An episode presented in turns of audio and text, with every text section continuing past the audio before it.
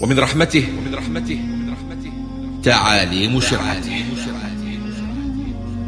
قال رسول الله صلى الله عليه وسلم: حد يعمل به في الأرض خير لأهل الأرض من أن يمطروا أربعين صباحا.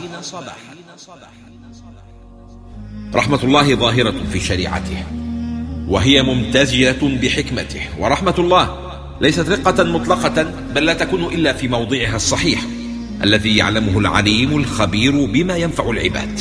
هذه الرحمة قد تكون بقتل قاتل أو رجم زان أو قطع يد سارق، لأنها زواجر تزجر الفاعل وتردع غيره. فالمعتدي إذا علم أنه إن قتل يقتل وإن زنى يرجم انزجر عن جريمته، وبذا يتطهر الفاعل وتتطهر الأمة. فالحدود كفارات لأهلها تابوا أو لم يتوبوا. ولأن الرحمن يضع رحمته حيث اقتضت حكمته، لذا تلمح في شريعته رحمته بالضعفاء، ومن الضعفاء النساء. وأصغي إلى المستشار الموفق محمد وفيق زين العابدين يسوق لك الدليل. فبينما لا تمنع أي نصوص وضعية في الدول العربية والغربية على حد سواء حبس الحامل أو توقيع العقوبة عليها، فالشريعة تمنع عقابها بأي عقاب ولو بالحبس حتى تضع حملها، ولا يكتفى بالوضع بل تمهل حتى ترضع طفلها وتفطمه حتى يقوى وتستقر حالته النفسية والصحية، وهو ما قد يصل إلى تأجيل تنفيذ العقوبة عليها لنحو سنتين أو أكثر من وضعها. وهذا من أبلغ معاني الرحمة وأعلى القيم التي لم تسبق إلى معرفتها والاعتراف بها أي نظم وضعية، لا في القديم ولا في الحديث. فيخف التشريعات الوضعية وطأة لا تمنع من تنفيذ عقوبة الإعدام عليها سوى لشهرين عليها، ثم يحال بينها وبين طفلها وتنفذ فيها عقوبة الإعدام كما هو الحال في القانون المصري. وأكثر التشريعات الغربية على تنفيذ عقوبة الإعدام فورا أو بعد عشرة أيام من الوضع فقط، ولا تتيح أي فرصة لتأجيل تنفيذ العقوبة.